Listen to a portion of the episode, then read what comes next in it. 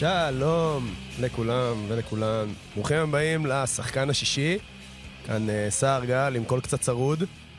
אנחנו נתגבר על זה תוך כדי, אני מקווה שהקול טיפה יתחמם. אה, אז אנחנו כאן באולפן של ערוץ הספורט. אה, החדשות המשמחות ביותר, חיכיתי להגיד את זה כבר, זה שעברנו ל... אפשר לשמוע אותנו היום לא רק באפליקציה של רדיו ערוץ הספורט, באפליקציית חמש רדיו. אלא גם בספוטיפיי, גוגל פודקאסט ואפל פודקאסט. אה, איתנו כאן היום אה, אורח אה, נכבד ומכובד, כפיר זילבר, מה שלומך? מה קורה? בסדר גמור, כיף שבאת, כיף גם היה להכין, ולדבר, להכין את הפרק הזה ולדבר עליו, זה היה מרתק. עוד שנייה, ממש עוד רגע כולם התחילו ליהנות מזה. אנחנו נדבר היום על המרכיב הפסיכולוגי של התמודדות עם פציעות. אבל אני רוצה שקודם כל תציג את עצמך, אה, ככה בקווים כלליים. אוקיי, בכיף. אה, אני כפיר זילבר, אני עובד אה, כספורט-תרפיסט ומשקם אתלטי. אני מלווה באופן קבוע את, את האקדמיה של ההתאחדות של נבחרת ישראל, שזה פרויקט הדגל שלנו, שזה התחיל בשנה שעברה, ואנחנו עכשיו מתחילים שנה שלישית. אז זה באופן שוטף. בעברי עבדתי בקבוצות בליגת העל בכדורגל. אה, מכבי נתניה, בני יהודה, גם מחלקת נוער, גם בוגרים. אה, אני מלווה באופן שוטף ספורטאים למיניהם, אה, רוכבי אופניים בינלאומיים, שמתחרים בתחרויות בחו"ל, ו... אז אתה... זה התחומים שלי בגדול. אתה פוגש את הצד, את כל עניין, את כל המרכיב של הפציעות, שהוא חלק מקריירה של ספורטאים. אולי תסביר קצת גם באמת מה זה האקדמיה לכדורגל, ככה בכמה מילים? אה, אקדמיה כדורגל זה פרויקט uh, הדגל של, של ההתאחדות, שהתחיל כפיילוט שנה שעברה, שאנחנו, uh, איסלנד וצפון אירלנד, קיבלנו את, ה, את ההזדמנות הזאת לפתוח את, ה, את הפרויקט הזה, שלושתנו ביחד, בתקצוב של וופא, mm-hmm. ואנחנו רצים עכשיו, השנה אנחנו מתחילים שנה שלישית. בדיוק עשינו מיונים, זה שלושה שנתונים, גילאי 13 עד 16, הטובים שיש בארץ, ואנחנו מנסים שהם יהיו לא רק טובים, שהם יהיו בינלאומיים, והמטרה כן. היא לשלוח אותם לחו"ל. שזה יהיו שחקנים uh, ברמה מאוד גבוהה, שמקבלים את כל המעטפת, כמו כל קבוצה בוגרים בחו"ל, הם מקבלים את זה בגיל 13 עד 16, וזה כל המהות שלנו בעצם, לדאוג להם מכל הבחינות. זהו, אז הם ממש מגיעים uh, באקדמיה, מגיעים הכדורגלנים. אמ, אחרי מיונים. כן, אחרי מיונים, אה, ככה זה דעת מיונים קשה. אה, ובעצם מעבירים את החיים שלהם לאקדמיה, האקדמיה היא הופכת להיות חיים, הם לומדים יפה. שם, אה, גרים שם, נכון? זה... כן, כן, זה צעד לא קל, גם מבחינה... פסיכולוגית. פסיכולוגית, אם אנחנו מדברים על זה פה. אבל הם מעתיקים את החיים שלהם לפנימייה, לאורח חיים של פנימייה, צבא, כל מה שמשתמע מזה. שזה לו"ז קבוע, זה אימוני בוקר, ארוחת בוקר, מנוחה, ארוחת צהריים, אימון אחר הצהריים, ארוחת ערב. יש פה כללים, יש פה הרבה דברים מעבר, ושחקנים צריכים אופי חזק, ולא סתם אנחנו עושים מיונים ומנסים לחפש את, ה...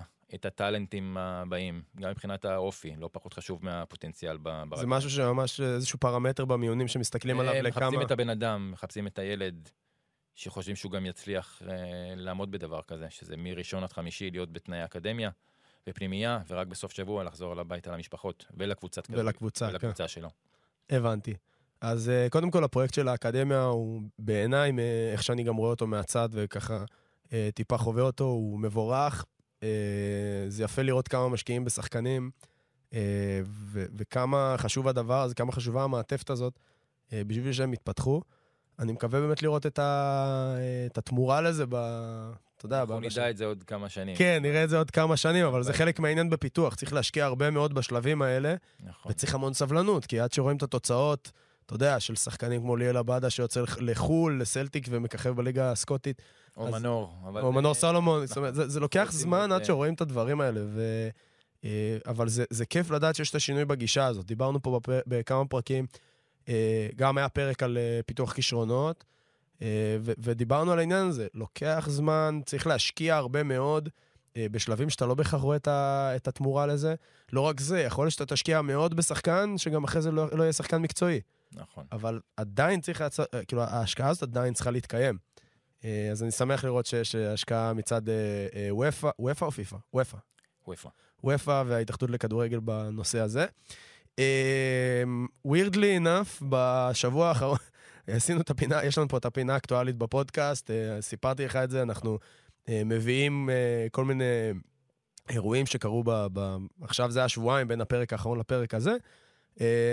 אז בשבועיים, האמת שזה היה בשבוע האחרון, היו כמה פציעות די חריגות בעולם הספורט. אחת מהן הייתה בישראל, של אנטה ז'יז'יץ' ממכבי תל אביב, שנפל על הפרקט חטף מכה, אני ממש קראתי, כאילו שתי מכות, הוא כאילו חטף... שתי מכות, שזה הפחד בעצם בנפילות אה, ראש, שיש את המכה הראשונית, ואז יש את המכה השנייה, שהיא בעצם גורמת ל... למה? כי האזור רגיש יותר, או... כן, כי זה פשוט, האזור כבר מתחיל להתרחב, וזה מה שגורם בעצם לזה, שבגלל זה גם דואגים שיש פציעת ראש בכדורגל, יש את הריב הזה בין הצוות הרפואי למאמנים. לא להחזיר את השחקן, כן להחזיר את השחקן. כן. כמה זה חשוב שיש משהו כזה, לדעת לפי הסימנים, אם צריך להוציא אותו החוצה, שהוא לא יחזור פנימה ויקבל עוד המכה, כי המכה השנייה יכולה להיות קטלנית. זהו, אז אה, זה חשוב לדעת. גם ב, נגיד באנגליה כבר יש לפי החוק. יש כבר הכל. אה, רופא חייב, זהו, הפרוטוקול אומר שהרופא חייב להיכנס למגרש, לבדוק את השחקן לפני נכון. שבכלל מישהו אחר מדבר איתו, נכון? נכון? בכלל... רופא חייב לתת החלטה אם הוא השחקן יוצא או לא, כן. זהו. זה לא נתון למאמן כבר, במקרה של מכבי לא היה איזה ניסיון, הוא ז'יז'יץ' איבד את ההכרה, נכון, זאת אומרת, לא היה בכלל ניסיון. אין פה ספק, אין פה כן. ספק. מדובר על מכה בראש, שהבן אדם חוזר, הוא מעורפל, עדיין צריך לקחת החלטה אם להחזיר אותו. שיש שחקנים שממש רוצים להיכנס. כן. זה הבעיה. היה את uh, זולה מנבחרת גרמניה, שבגמר ב-2014 חטף, אני לא זוכר אפילו איך הוא חטף את המכה, לדעתי בכלל מבעיטה של כדור. והשחקנים על המגרש, אני חושב שפיליפ לאם סיפר שהוא התחיל לדבר איתו על ג'רד מולר, ו... כל מיני דברים, אה, כאילו, אתה, כאילו, רק, הוא, הוא הבין שהבן אדם לא נמצא שם, ורק אז הבינו שהוא, כן, שהוא חטף זעזוע מוח, אה, מהפגיעת ראש שהוא חטף, ו, ו, והורידו אותו. אבל אה, גם, אתה יודע, זה נושא מאוד, אה, אה, מאוד מאוד רגיש. כהכנה לפרק הזה, רונלד אראוחו מברצלונה אתמול, בהתנגשות ראשים, שהייתה כל כך far out, הייתה כל כך לא קשורה למהלך המשחק. זה היה באמצע המגרש, היה מרחק די גדול ביניהם. אני לא ראיתי בכלל שהם התנגשו, רק ראיתי את גבי והראוכו פשוט צונחים. אז אה, גם שם, אה, אה, אתה יודע, פגיעת ראש, אתה רואה שחקן שמאבד את ההכרה. אה, עכשיו קצת עולה השיח לגבי זה, לגבי... אה, מה, איך, איך שומרים על השחקנים? הרבה שחקנים, נגיד ב-NFL, יש שיח מאוד חזק לגבי אה, איך... זה ששחקני, הרבה שחקני NFL מסיימים את הקריירה עם... אה, דעיכות אה, נוירולוגיות מוחיות, וזה דברים שהם אה, בעצם מאוד מאוד בעייתיים. נכון, אז על סמך הדברים האלה, שנה שעברה אנחנו, דרך אגב, עשינו פרויקט בהתאחדות ובאקדמיה למניעת וצמצום של פגיעות ראש בגילאים. צעירים. אז ממש הוצאנו סרטונים ולימדנו איך לנגוח נכון, איך לחזק את שרירי הצוואר והליבה, בשביל שתגיע לסיטואציה, אתה תוכל לעמוד בה מבחינת הגוף, השרירי הליבה, שרירי הצוואר. למנוע את, ה, את הפגיעה החמורה יותר בפגיעת ראש. אז זה משהו שעשינו, וזה היה פרויקט אה, שזה רץ ביוטיוב, ואפשר להסתכל על זה, זה מאוד חשוב. וגם מראה איך שחקן צעיר יכול לחזק את, ה, את השרירים של המעטפת של הראש, בשביל לא, לא להגיע לרמה הזאת של הפגיעת ראש הקטלנית. יש לזה, זה באמת, אה, כאילו, אני בטוח שזה עוזר, אבל אה, אולי תסביר קצת איך זה עוזר, השרירי הצוואר, אני יכול להניח, אבל... בזמן מכה, בזמן חבלה, יש, יש לך שרירים, השרירים שמחזיקים את הגוף, אם הראש יהיה רפוי, אם הראש נופל אחורה, אז הליבה והצוואר, בזמן שאתה נכנס למצב, או מקבל מכה, או נכנס לגוף עם שחקן, mm-hmm. או בקפיצה לגובה, או בנגיחה אפילו, נגיחות ממושכות. אז גם לנגיחות ממושכות, התרגילים האלה זה לחזק את השרירים ולמנוע את הנגיחות חוזרות, שזה גם, כמו בעולם האגרוף, זה גם כן. היו תקדימים כבר, וזה נושאים שעלו. בהקשר לפגיעות ראש, בגיל מאוחר יותר. כן, אז uh, טוב, אולי במקרה של שזו הייתה התנגשות ראשים עם איזושהי גם בלימה של הגוף, זה היה יכול לעזור. Uh, מקרה של ז'יז'יט זה טיפה אחרת, כי הוא, הראש שלו פשוט הותח ברצפה, אני לא חושב שאיזשהו... נכון. Uh, אז בקיצור, מדברים על פציעות, זה נושא מאוד מאוד משמעותי. אני רציתי גם להעלות את הפציעה של ג'ה מורנט, שככה היה שיח לגבי הקוד ה... הקוד של אה, התנהגות של שחקנים, איך הם מכבדים אחד את השני מבחינה פיזית גם. אה, מי, אני לא זוכר מי תפס לו את הרגל, אבל אה, שחקן של גולדן סטייט תפס לו את הרגל ממש את הברך וגרם לו לאיזשהו נזק, שאני גם לא סגור איזה בדיוק, אבל כל עניין הפציעות זה, הכל introduction לזה שכל עניין הפציעות הוא נושא משמעותי מאוד בעולם הספורט. כמו שאנחנו רואים, ברמות הגבוהות ביותר. אה, הליגה הישראלית לכדורסל, ליגת ווינר, זה רמות הגבוהות ביותר, אה, וגם ב-NBA ובליגה הספרדית. אה, אז אנחנו התכנסנו היום כדי לדבר על זה שהפציעות זה לא רק עניין גופני, אלא גם עניין פסיכולוגי לכל דבר. יש לזה המון השלכות פסיכולוגיות, ורק בחמש דקות הראשונות שאתה ואני נפגשנו להכין את הפרק הזה, הבנו כמה, ואני הופתעתי גם מכמה. אמ, אז אני, בשביל זה הגעת לכאן לאופן, אתה בסוף הבן אדם, או הדמות המקצועית שהכי קרובה לספורטאי ביחד עם הפציעה, ונכנס באופן הכי אינטימי עם הספורטאי לכל תהליך ההתמודדות וההחלמה אה, מהפציעה. אה, וגם, שוב, מהניסיון שלך שמעתי כבר כמה, כמה אה, סיפורים לגבי איך כל התהליך הזה קורה. ורציתי להתחיל ב- לעשות, אה, ב- ב- להסביר או לספר על איך עולם הפסיכולוגיה אה, מסתכל על פציעות. דיברנו על זה כבר, אני אה, רוצה טיפה לפרט את זה. אז בפסיכולוגיה אנחנו מתמקדים, אני מניח, אתה יכול גם להתפרץ לתת כן. הסברים שלך, מתמקדים בשלושה שלבים עיקריים בפציעה, עניין החיזוי, לראות או לנסות לנחש מתי זה, נגיד, אני זוכר ש... אה, לברצלונה יש איזשהו מכשיר מסוים שהם משתמשים בו, שיכול אה, לזהות עומס, אה, עומס שרירי נגיד של שחקנים, ולהתריע שהשחקן הולך להיפצע. אני זוכר שהיה את זה עם פיקה, זה היה לפני כמה חודשים, כאילו, לא חודשים, לפני כמה שנים, שנתיים, שלוש, הם ממש כאילו חשפו את המערכת, כי הם אמרו שפיקה לא עולה לשחק, כי המערכת נתנה איזשהו...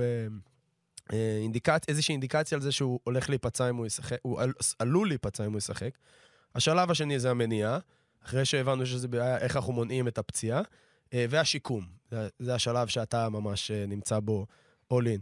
עכשיו... למרות שגם בחיזוי וגם גם במניעה אני נמצא. כן. זאת אומרת, תלוי ביכולות של כל מקום. זאת אומרת, שאם אני עובד באקדמיה, ואנחנו צריכים לעשות דברים כאלה, אנחנו יכולים לעשות בדיקות שרירים, בדיקות, אה, יש, יש מכשירים כאלה שכבר קיימים פה בארץ, אנחנו גם עשינו איתם בדיקות, שהם בודקים בעצם את כוח השריר ביחס, ל, ביחס לשתי הרגליים, של אה, אנטיגוניסטים ואגוניסטים. Mm-hmm. אתה בודק ממש את כל המכלול של השרירים, לראות אם, אם הוא, הוא בסכנת פציעה ממשית או שלא, ואם אם יש לו מספר אחוזים מסוים, אנחנו יודעים שכרגע הוא לא יכול לחזור מהפציעה עדיין, אנחנו צריכים לתת עוד פוש בחיזוק ספציפי של שרירים, שזה גם קורה במהלך uh, חזרה של שחקן מפציעה. אז אנחנו משתמשים במערכות חיזוי שכאלה, שקיימות. והמערכת נותנת uh, בעצם איזשהו... Uh, ממש מידע. הדאטה, אתה, המידע הדאטה, הוא... אתה צריך מהדאטה להוציא החוצה את הזה, שזה גם קושי כרגע, להוציא מידע, להוציא, להוציא משהו, פסקה, להוציא משפט. זהו, אז הוא לא חד משמעי המידע הזה, זאת אומרת, זה לא שהמערכת באה מספר, ו... זה מספרים, זה, זה אחוזים. אנחנו, אנחנו עובדים לפי אחוזים, אחוזים של הבדלים בין רגליים, זאת אומרת, אנחנו יודעים שמעל 20 אחוז זה סכנה ברורה ומיידית, מתחת 10 אחוז זה תקין, אז בין 10-20 זה יש עבודה שצריכה להיעשות, בשביל שהוא יגיע ל-10 אחוז האלה. זו המניעה בעצם. אותו. כן. זה שלב המניעה. כן, ואז זה חיזוקים, מניעה של חיזוקים ספציפיים, המשך של תרגול בפציעה, עד שהוא מגיע לבדיקה חוזרת של הבדיקת אה, חיזוי הזאת, ואנחנו רואים שהוא מוכן, והוא יכול לחזור לאימונים, פרו-אימונים לפני העלייה לדשא. לפני, בעלייה לדשא לפני חזרה לקבוצה, שזה גם פרק משל עצמו, כן. שקשור אליי, שאיך מחזירים את השחקן למאמן בהדרגתיות, ולא ישר מהפציעה לזרוק אותו לקבוצה, שזה גם מאוד חשוב בזמן פציעה. כן, אז אנחנו גם ניתן דוגמאות לזה ממש עוד רגע. אמ, אז אה, באופן כללי עולם הפסיכולוגיה של הספורט מסתכל על, אה, אה, על עניין הפציעות באמצעות שני מודלים עיקריים. הראשון מדבר על ה, מה שנקרא ב, בעברית צחה, תגוב, תגובת הדחק, או ה stress response של הספורטאי ל, ל, באופן כללי ל, לסביבה, לסיטואציה, למקום שבו הוא נמצא. אה, והיא מתווכת את ההשלכות הבריאותיות. זה אומר שה stress response הזה מורכב גם מהערכה קוגניטיבית. אה, הערכה קוגנטיבית בפסיכולוגיה מדברת על הערכה שלי לגבי אה, רמת הקושי של המטלה והכלים שלי להתמודד איתה, ואז האם זה אני מפרש, לא כלים, סליחה, המשאבים שלי להתמודד איתה. ואז כמה, האם אני, ואז הנוסחה הזאת בעצם אומרת לי האם אני מפרש את זה כאיום או כאתגר. אוקיי. אה, גם דבר נוסף שדיברנו עליו זה עניין של הקשב. אה, עכשיו יש את הקשב, אה, נגיד, אה, בתוך כדי משחק, דיברנו על זה ב-overload, אנחנו עוד רגע נדבר על זה גם. שחקן שמאבד את הקשב במהלך משחק, כי הוא נכנס לאיזשהו עניין רגשי, לסערה רגשית, שחקן אחר תיקל אותו והוא מנסה להחזיר לו חזרה, שהוא מאבד את הריכוז וקורע רצועה או קורע שריר בגלל חוסר קשב לגוף. אה, וגם אה, כל מיני עניינים אה, גופניים כאלה ואחרים, תהליכים גופניים שקורים. והדבר, המ- המרכיב השני, זה כל המרכיבים, התהליכים הגופניים שקורים ב, בלחץ, בלחץ מתמשך. יש את ההפרשה של הורמון הקורטיזול, שמגיע לשריר ומונע את השיקום שלו. פגיעה במערכת החיסון. אז אלה שני המודלים המרכזיים שמדברים עליהם בעולם הפסיכולוגיה של הספורט. ואנחנו צריכים בסוף, שניהם מדברים על עניין הלחץ, כן. ואנחנו צריכים להיכנס ולהבין כמה הלחץ משפיע על הדבר הזה. אה, ורציתי לשאול אותך בהקשר הזה, אז איך בעולם הספורט-תרפיה מסתכלים על, על פציעות מהבחינה הזאת? אז זה חלק מהחזרה של, של אה, שחקן לקבוצה, מבחינת לחץ מערכתי, לחץ מהקהל, לחץ ממאמנים, לחץ מההורים בבית. יש לחץ של שחקן לחזור, כן. אוקיי? זה יכול להיות, לפעמים זה לחץ מהשחקן, זה יכול להיות לחץ מההורים, לחץ מהצוות המקצועי, ואנחנו באמת צריכים להחזיק את כל הדבר הזה בצוות הרפואי, ואם זה אני מול השחקן, ולהיות חזק כמו שצריך, ולהחזיק את זה כמה שאני חושב, וברגע שאני מרגיש שהשחקן מוכן, שזה גם מבחינה, אם אני אראה שהוא לא מבחינה מנטלית, מוכן בכלל לעלות על הדשא, אז זה גם, זה, יש פה מורכבות, כן. אוקיי? יכול להיות, אני- זה יכול להיות שאני, יכול להיות שאני לא, אני לא אוכל לעשות את זה, ואני אצטרך עזרה אה, של פסיכולוג ספורט או, או, או, מנהל, או מאמן מנטלי. אבל החזרה אמורה להיות באמת הדרגתית, עם כל הלחצים מסביב. וממש לראות שהשחקן הוא במצב אה, כשיר, גופנית, נפשית, עושה את האימונים בהדרגה בדשא, ואז כשהוא מוכן, אנ- אנחנו מחזירים אותו. זאת אומרת, ברגע שמחזירים אותו בלחץ, זה, זה, גם המוכן... זה גורם די אה, משמעותי בפציעה, אה, בפציעה חוזרת. אני בטוח שנתקלת בזה, אבל uh, הרבה ספורטאים שנפצעים, בטח בן רייס היה פה, דיברנו על פציעות איתו. Um, אבל הרבה שחקנים מדברים על זה שהם חוזרים מפציעות משמעותיות, נגיד בן רייס היה לו קרע שלוש פעמים בצולבת, אבל גם אחרי הקריאה הראשונה של הצולבת, זו, פציעה מאוד אגרסיבית, וספורטאים מדברים על איזושהי תחושת בעיה עם היחסים עם הגוף. כאילו, אני כבר לא סומך נכון. על הגוף שלי, אני מרגיש שהוא בגד בי. אה, או בטח עם הפציעה החוזרת, או אפילו פציעה אה, אקוטית, עם חזרה לא מאוזנת, יכולה לגרום לפציעות אחרות, יותר מינוריות, אבל שפתאום יש איזה חוסר, חוסר התאמה עם, עם התפקוד של הגוף. אה, וספורטאי, יצא לך להתקל כבר בספורטאי ש, ש, שדיבר איתך על דבר כזה? אמ, קודם כל, היא לא יצאה לי באופן אה, נחרץ, אבל אה, יש כל מיני סוגי פציעות. יש פציעה שהיא כמו צולבת, זו פציעה שיכולה להיות בין אה, חצי שנה לשנה שיקום. כן. זה משהו מנטלי מסוג אחד. זה גם, הגוף, הגוף מגיב אחרת, זה השחקן מגלה דברים בגוף שלו שהוא לא רגיל, זאת אומרת, זה, זה בזמן האקוטי של הפציעה, אז בזמן השיקום, שזה בהתחלה זה מאוד אקוטי וכואב, והרגל לא נראית כמו רגל, ואז עובר לשלב, ה... עובר, עוברים השבועות, ואז זה נהיה כבר יותר עבודה מנטלית, עבודה סיזיפית, בפיזיותרפיה סיזיפית, שזה לא עכשיו כיף, השחקן מחכה רק לרגע שהוא יוכל לעשות קצת אה, הקפצות או קצת דברים מעניינים מהעולם שלו, וברגע שזה זה, נגיד שלושה חודשים, ארבעה חודשים, חמישה חודשים, הוא נמצא בעולם של תרגילים ממש מונוטונים וכביכול אה, פשוטים, זה גם צריך אה, הרבה הרבה אה, סבלנות וחוסן מנטלי כן. בשלבים האלה. השלב הקל יותר מבחינת השחקן זה השלב שהוא כבר מתחיל להיות פעיל, שזה גם יכול להיות כמה חודשים, אבל הוא עדיין מרגיש חי והוא מרגיש חלק מזה, וזה פחות עבודה כזאת היא מונוטוני. מונוטונית. כן. אה, דיברנו על, אה, אם אתה יכול להגיד בנגיעה לגבי פציעות אה, over- overload ו- overuse.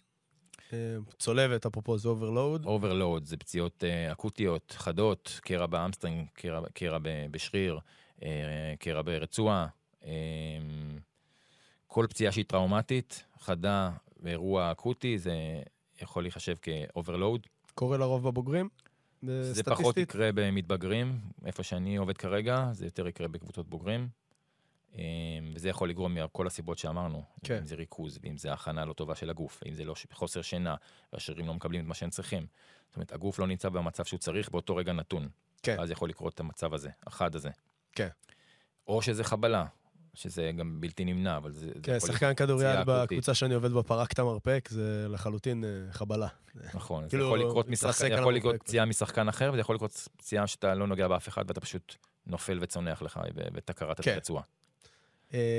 ו-over uh, use, זה מה שכרגע אני יותר מתעסק איתו, um, שזה הפציעות של עומס, uh, שימוש יתר ועומס יתר, שיש לנו הרבה, הרבה אזורי גדילה אצל מתבגרים, שבין גילאי uh, 9 עד 14 בערך, הם יכולים לסבול מזה באופן רציף, לא רציף, um, שזה אוסגוט שלאטר, שזה דלקת בברך, יש אפופיסיטיס, שזה דלקות באגן, מקדימה, מאחורה בחיבור ל hamstring, ומקדימה בחיבורים של השרירים. אה, יש דלקות בעקב ובגיד אכילס. אז זה יותר פציעות שיכול לקחת גם זמן, גם מבחינה מנטלית. כן.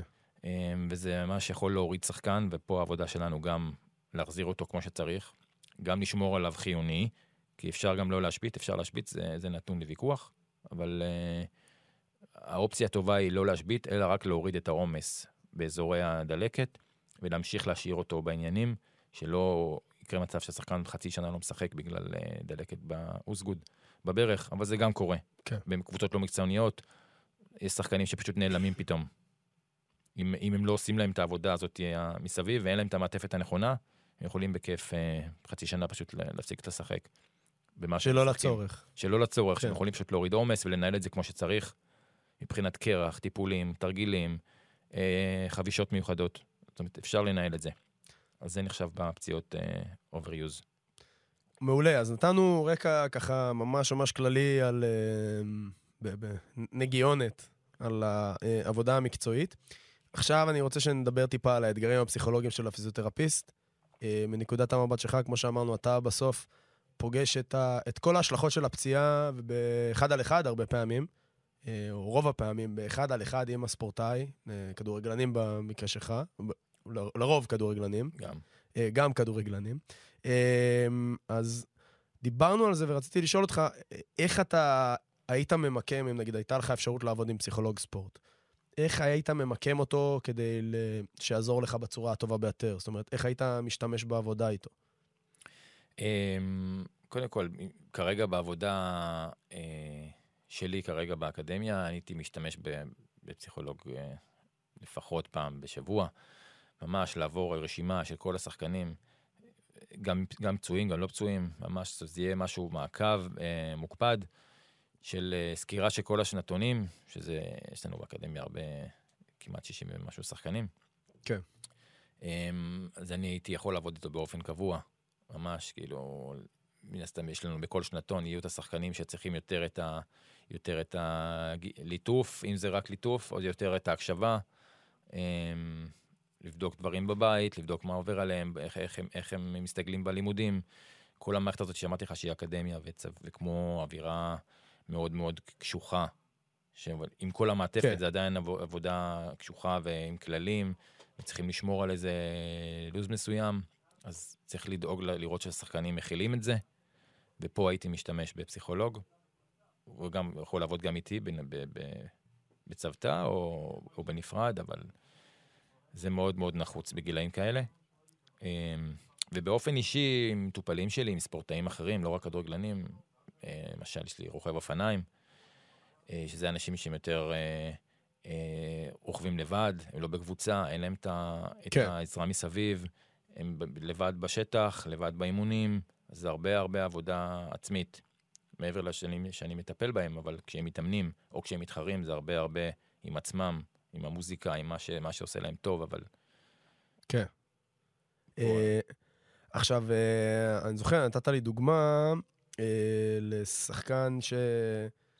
למקרה שבו אתה הרגשת שאוקיי, ה- מה שאני פוגש עכשיו זה פסיכולוגי, זאת אומרת, איזשהו מטופל שהגיע אליך ואיזשהו תוכן, איזשהו משבר, משהו קרה, ו- ו- ו- ו- ומצאת את עצמך מתמודד ב- ב- בפינה שבה אמור להיות הפסיכולוג. אז uh, אם תוכל לשתף נכון. במקרה זה, כזה. זה, אני יכול לקבל הודעה מספורטאי שהוא נמצא במצב מצב מסוים. זאת אומרת, אה, אה, מצב מסוים שיכול להיגרם מהרבה סיבות, אנחנו לא יודעים את הסיבה, זאת אומרת, אבל אה, מספיק שהרוח יוצאת מהמפרשים, ומשהו משהו, משהו קורה, וזה יכול להעיד על, על הספורטאי תחרותי, ופה אני מקבל את המידע הזה, ואני לא פסיכולוג, אני צריך לטפל בו, ואני צריך לשקם אותו, ואני מקבל את המידע הזה, ואני צריך לדעת איך להגיב, ואיך להרים אותו. גם כשזה מרחוק והוא לא, והוא לא נמצא בארץ, אז צריך לדעת איך להרים שחקן, ופה זה גם מקום של איש אה, מקצוע פסיכולוגי יכול להיכנס. אבל אני נמצא בעמדה הזאת, ואני צריך ממש לשחק בין הכובעים, ואיך, להתחבט איך, איך, איך להגיב ואיך לדבר. זאת אומרת, מעבר לשיקום והעזרה הרפואית, אני עומד במצבים שהם כביכול לא, לא, לא, לא העבודה שלי, כן. אבל אני נמצא שם. אתה, אתה בעצם מתמודד עם הסיטואציה הזאת, זה מאוד יפה בעיניי אה, לשמוע איך בדוגמאות שדיברנו עליהן, איך אתה בסוף אה, רואה, או ממש נאלץ לדבר כפסיכולוג, אתה מקבל אה, כאילו אה, סיטואציה בדיוק כמו שאני מקבל אותה, שאני יושב באחד על אחד עם ספורטאי.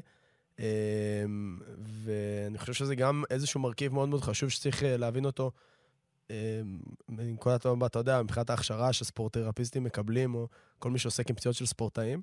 אה, שבסוף הרבה מההתמודדות היא פסיכולוגית. ואני, נגיד, יותר יודע לעבוד בתחום של הסטרס ותגובות הדחק שדיברנו עליהן, וההשפעות, ציפיות, הערכה קוגנטיבית וכולי.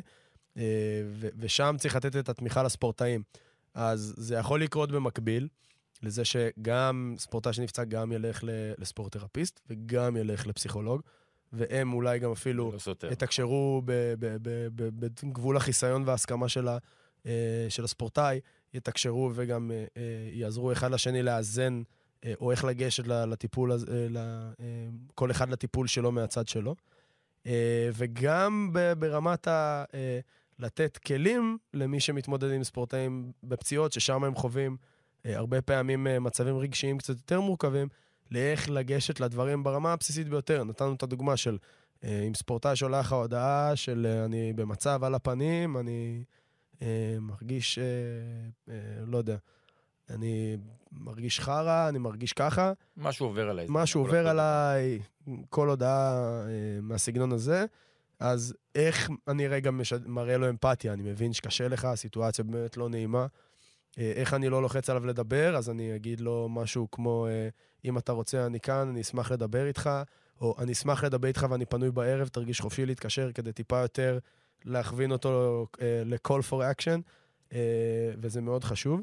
Um, יש איזשהו מקרה, עבדת בקבוצות כדורגל, uh, יש איזשהו מקרה, נגיד מליגת העל, שאתה יכול לספר עליו, uh, איזושהי סיטואציה של uh, שחקן שחזר מפציעה ומשהו בחזרה לא היה מספיק טוב, הוא לא היה מספיק מוכן, המערכת טיפה, uh, לחצים מהמערכת, או כל האתגרים שספורטרפיסט בעצם uh, uh, חווה בקבוצה? יש לי כמה דוגמאות. יש לי דוגמה אחת משחקן צעיר, ויש דוגמה אחת משחקן בוגרים. כן. אני אתחיל מהצעיר, שזה כרגע. אה, שחקן שלי, קוראים לו שקר, שחקן אה, פועל תל אביב. אה, שחקן חלוץ מצטיין ושחקן באקדמיה. בשנתון הבוגר, יש לנו שלושה, שלושה שנתונים כמו שאמרתי, אז זה השנתון הבוגר, שזה אנדר 16, שהוא כבר שנה וחודשיים כמעט בחוץ. Mm-hmm. פציעה מתמשכת, שהתחילה עם פציעת אה, מיניסקוס והמשיכה לעוד פציעה ועוד דברים בדרך, כל מיני דברים שקרו בדרך אה, שהם לא קשורים לפציעות ספורט, אבל זה עדיין דברים שמעיבים על השיקום עצמו. זה יכול להוציא, לנתק מה, מהשיקום ולהחזיר, לנתק ולהחזיר, וזה יכול גם לגרום גם לבעיה מנטלית. כן. אוקיי, ופה השחקן גם, לפי האופי שלו, זה תלוי גם כמה האופי שלו חזק, והשחקן הספציפי הזה חזק, והוא כבר שנה וחודשיים בחוץ, והוא עכשיו עכשיו בשלבים של אה, חזרה, מתקדמים מאוד. אמ, אז זה מבחינתי עבודה קשה, שזה גם עבודה פיזית שלי, גם הרצון להחזיר אותו כמה שיותר מהר, למרות שזה כבר קורה הרבה זמן. כן. הרצון שלי הוא לא נגמר, הוא כל הזמן להחזיר אותו כמה שיותר מהר, במגבלות ה... מה שמותר, כמובן, לפי הפרוטוקולים, אבל העבודה המנטלית פה היא, היא, היא יומיומית. כן. בייחוד שזה אקדמיה, שזה יומיומי, אז זה כל יום לעבוד ולדאוג שה, שה, שהשחקן הצעיר נמצא במקום שהוא צריך להיות בשביל החזרה שלו. כן. ולא להוריד אותו בשום צורה. אמ, וזה עבודה מול השחקן, מול ההורים, שההורים מאוד, האבא מאוד מעורב, וזה גם דבר מבורך, כי הוא גם עוזר לו עם כל השיקום הזה, וזה דוגמה ל, ל, ל, לעבודה של ספורט-תרפיסט, שהיא גם מנטלית וגם שיקומית. כן, אותו דבר. אני רגע לפני שאתה עובר לשחקן אה, הבוגרים, אני רוצה אה, להסביר פה משהו שהוא מאוד, שחשוב מאוד להבין אותו. הערך העצמי של ספורטאים, אה, לרוב, הוא מאוד מאוד נשען על הזהות הספורטיבית שלהם, של איך אני כספורטאי. וזה קורה מכמה סיבות. אחת מהן היא שספורט עוסקים בו בגיל מאוד מאוד צעיר, ואתה גדל לתוך הדבר הזה. זאת אומרת, רוב הספורטאים, שחקני כדורגל שתדבר איתם בגילאים האלה, התחילו ב- מגיל 5-6-7, ומוצאים את עצמם כאילו ברצף עד, אה, עד הבוגרים ספורטאים.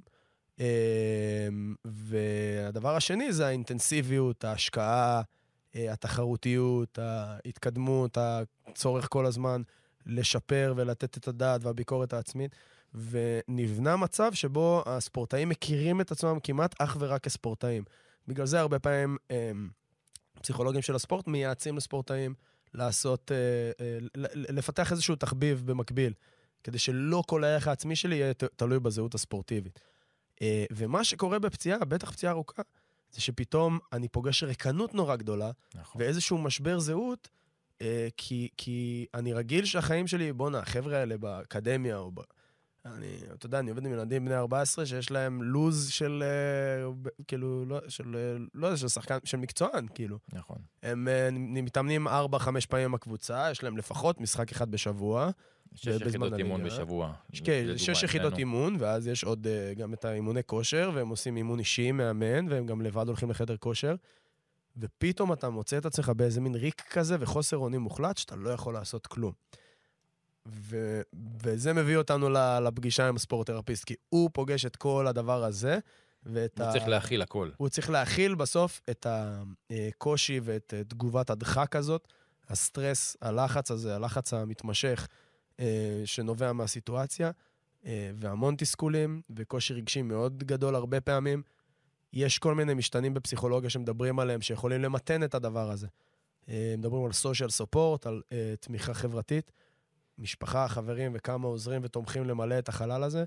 אה, יש אה, אה, גם עניין של אה, כל מיני אה, תכונות אה, אישיותיות, לא אישיותיות, סליחה, אבל אה, אה, כל מיני משתנים פסיכולוגיים כמו self-compassion, של אה, חמלה עצמית, אה, ספורטאים שעוזרים להם לפתח חמלה עצמית, בדרך כלל מצליחים יותר טוב להתמודד עם הסיטואציה הזאת, כי יש הרבה פעמים כעס על עצמי על איך זה קרה. אה, זהו, אז זה ההסבר שרציתי רגע לתת איזשהו קונטקסט לדבר הזה, ואני אשמח אם תמשיך לספר על השחקן ה... אוקיי, ליגת ולדוגמה, שחקן שהוא בקבוצת בוגרים, שזה משהו אחר, זאת אומרת, זה פחות, אה, זה לחץ אחר. זה יותר לחץ, אוקיי? זה פחות, בשחקן הצעיר זה לחץ, אה, בגלל שהוא צעיר, ואתה אומר, כאילו, אתה, הוא, הוא פה מאבד את כל השנים היפות שלו. ואתה כן. בלחץ להחזיר אותו, בקבוצת בוגרים זה לחץ אחר, זה לחץ מכיוון הצוות המקצועי יותר. כן. זאת אומרת, באקדמיה אין לחץ מהצוות המקצועי, שחקן פצוע, שחקן פצוע. לא יותר חשוב כרגע זה, ובקבוצת בוגרים לפעמים הדבר הזה, כל הדבר הזה מתערפל ו- ויש לחץ למרות הרצון להחזיר אותו כשיר, עדיין יש לחץ מצוות מקצועי ששחקן יחזור. לפעמים זה עולה על, ה- על הפרמטר הזה שכאילו שיחזור כמו שצריך. אוקיי? כן.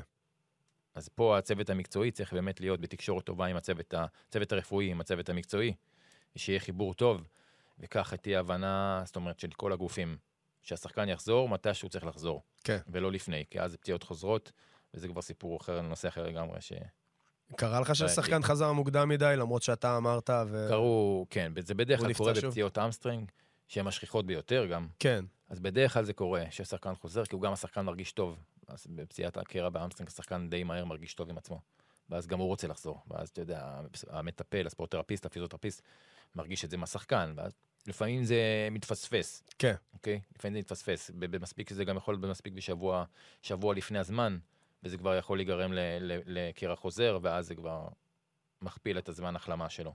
כן, זה... השחקן יכול לחזור, המאמן, השחקן, אה, המאמן דורש מהשחקן לחזור כאילו כמה שיותר, וכבר, די, עבר מספיק זמן. כן. השחקן חוזר ועושה עוד ספרינט אחד וחוזר חודש וחצי אחורה. זהו, זה אז, קורה, אה, זה קורה, וזה זה קורה. קרה וזה לאנזו. פאטי בברצלונה. זה- נכון, זה קורה בכל הרמות. כן, הדברים האלה קורים בכל הרמות, כל לא משנה כמה צוותים יהיו על זה. כמו שאומרים, זה, זה קורה. זהו, אז יש אה, אתגר מאוד גדול בקבוצות ספורט, ב- בהקשר הזה שאמרת, אה, של הלחץ המערכתי לגבי הרצון לנצח. בקבוצות הבוגרים כבר יש הרבה יותר כסף. על, אתה יודע, נגיד אם קבוצה עכשיו במאבק הישארות בליגת העל, זה מיליונים. נכון. זה ספונסרים, זה התקציב מהליגה ומהטוטו וכל זה, ו, אה, והלחץ הוא, הוא טיפה אחר. ועדיין, בגלל זה צריך לבסס, בגלל זה אוהבים להשתמש בפרוטוקולים. כי אם נגיד פציעת hamstring, זו דוגמה מאוד מאוד טובה, אם יש משהו שיכול לטשטש את uh, קבלת ההחלטות שלי, כי אני לחוץ נורא שהשחקן הזה עכשיו יחזור, כי הוא חשוב לי לקבוצה, אז uh, אני צריך פרוטוקול שיגן על השחקן, עליי ועל המערכת. כי בסוף שחקן פצוע למערכת זה, uh, זה, זה, זה עניין, זה, זה תקציבים, זה כסף שמשלמים לבן אדם, ש, כאילו ברמה התעסוקתית, כסף שאני משלם לבן אדם שאין לי תפוקה ממנו. האינטרס של כולם צריך להיות שהשחקנים יהיו בריאים. Uh, ויש פה באמת אתגר מאוד גדול. Uh, דבר נוסף שהייתי רוצה לשאול אותך לגביו, זה ההבדל בעבודה בין שחקנים שהם שחקנים ספורטאים מן המניין, לבין טאלנטים מאוד מאוד גדולים. איזה עוד זווית יש לזה?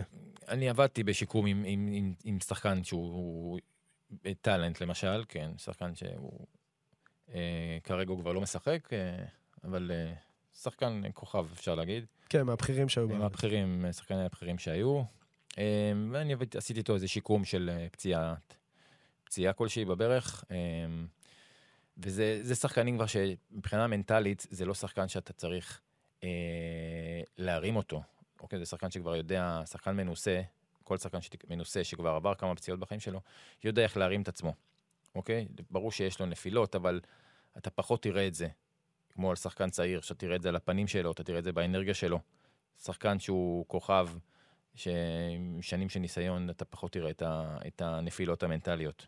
למרות שהוא הוא דרך צריך אגב, את החיזוקים. הוא גם אה, משתף, ב, שיתף ב, לבד במגרש אה, על תקופות של אה, דיכאון, חרדה, והוא קצת דיבר על זה ש... נכון, אז הם משתפים כשהם הם מדברים, אבל אתה לא, מול, ה, מול המטפל, אתה לא תראה, אתה תראה מקצוענות. כן, אתה תראה מקצוענות, אתה תראה רצון של שחקן לחזור כמו שצריך, לעשות את העבודה בשיקום כמו שצריך. זאת אומרת, בלי הסחות דעת שאתה יכול לראות את זה בגיל צעיר, שאתה צריך להחזיק אותם כל הזמן במהלך כן, השיקום. מכיר את זה. עם הטלפון, עם הפה, עם. כל הזמן אתה צריך להחזיק אותם בעניינים, לשמור את ה- על הריכוז. זאת אומרת, זה לא, זה לא בא לעצמו. אתה לא יכול לתת להם תרגילים, ואתה תדע שהם עושים את התרגילים. כן, צריך להיות על זה. בניגוד לשחקן אה, עם ניסיון, או כוכב כדורגל, שאתה יודע שהוא יעשה את מה, שת, את מה שתבקש, ומבחינת השיקום. ויש, אה, מבחינת הלחצים, אפרופו לחץ מערכתי, הרגשת יותר לחץ סביב העבודה איתו, מבחינת הצורך שלו לחזור כבר למגרש, מבחינתו, מבחינת המערכת, מבחינת הקבוצה, קבוצות שאז הוא שיחק בהן, קבוצה. יש לחץ, כן, יש לחץ. יש לחץ כאילו תקשורתי, לחץ אה, קבוצות, אה, כל מיני משתנים. יש לחץ, לחץ להחזיר, זה, להחזיר אותו גם כמו שצריך, וגם כמה שיותר מהר כביכול, אבל כמה, כמו שצריך, בייחוד שחקן שנפצע כמה וכמה פציעות, אז uh, הרצון הוא גדול, um, וכן, היה לחץ, ו... אבל זה העבודה שלנו, אנחנו... כן. אם אז- זה לחץ של מבוגרים ולחץ של מתבגרים, יש לחץ וצריך לעמוד בזה, וצריך להכיל את זה, וצריך סבלנות. וזה מה שאני אומר, זה לא רק עבודה של פיזיותרפיסט או ספורט-תרפיסט, יש לו הרבה הרבה מעבר. ואם לא יהיה לך את כל המכלול של כל הדברים האלה, אתה לא תצליח, לה- לא תצליח בתחום תחרותי כזה. כן, אתה יכול להצליח בתחום מטופל אחד על אחד, אבל אתה לא תצליח להיות במערכת עם לחצים. כן. אז אה, טוב, אני, הזמן עף לנו. לא שמתי לב כל כך שעברו אה, כבר 40 ומשהו דקות. אה, אני אסכם ואני אגיד שקודם כל, אתה ואני כבר, אה, אתה יודע, התחלנו להכין את הפרק, דיברנו פה על נושא שם, ואז כל פעם צללנו לכמה מורכבות יש באמת בעניין של הפציעה הפיזית מול העניין הפסיכולוגי, המרכיב הפסיכולוגי שנכנס ב- ב- בכל התהליך הזה, בכלל בספורט, אבל ספציפי בעניין הזה. אתה פוגש את, ה, את העניינים הפסיכולוגיים על בסיס יומיומי בעבודה שעל פניו היא בכלל לא פסיכולוגית. יש לי עכשיו את השלף, איך קראת לזה? שלף שטונדה? אוזגוט שלט. בברך. צריך לשקם את הברך, אבל כל הקונטקסט מסביב נכון. הוא, הוא מאוד מאוד לא, פסיכולוגי. לא, נכון. אז צריך גם לדאוג לזה מבחינת ההכשרה של אנשי מקצוע בתחום, גם מבחינת התמיכה של הספורטאים. זה קריטי, זה לא עניין של מה בכך. אפשר תמיד להגיד, טוב, מה, הוא בסדר, הוא פצוע, אז הוא קצת מדוכדך. אבל יש שם הרבה מורכבויות, זה משפיע על מתי ואיך השחקן יחזור. אה, זה משפיע על... אה, זה כמה... מעכב. זה... זה יכול, כן, זה יכול, יכול להשפיע על, אה, אפרופו חיזוי ומניעה של הפציעה הבאה. נכון. הפסיכולוגים יכולים להיכנס למקום הזה ולדעת, גם להגיד, אוקיי, יכול להיות שהוא צריך עוד זמן, לא בגלל שה... נגיד ה hamstring בסדר, אבל אנחנו... אני יודע שעכשיו אני רואה שהוא, מה שנקרא, ב over מוטיבציה. זה אומר שיש סיכון מסוים שהוא יחזור ולא יצליח לשמור על, ה, על קצב אה, נמוך במשחק, אלא יתחיל לתת ספרינטים והוא כנראה ייפצע. בדיוק. אמ, וזה גם מקום שצריך לתת עליו את הדעת. אז אה, כפיר, תודה רבה רבה שהגעת, היה מאוד מאוד מעניין. שמחתי. אה, אנחנו עוד נמשיך לדבר כנראה פה בדרך על עוד הרבה מקרים ודברים. אז קודם כל, כמו שאמרתי בהתחלה, אפשר לשמוע אותנו מהיום גם באפליקציית חמש רדיו, אבל גם בספוטיפיי, אפל פודקאסט. אה, וגוגל פודקאסט. אה, היום יש גם אה, עולים לרגל עם יונתן כהן, אסף אבולאפי וגיא לוי, שבדיוק ראיתי אותו עובר פה לפני כמה דקות, על הבטחת האליפות של מכבי חיפה. וחוץ מזה, יש גם סדרה חדשה עם מוטי פשחצקי שהקליט ממש לפנינו, בלי ערבובים, הוא אירח היום את שי אהרון מהפועל ירושלים. כפיר, שוב תודה, ארד, תודה לך, תודה רבה לכל המאזינים. נתראה בשבוע הבא. יאללה ביי. ביי.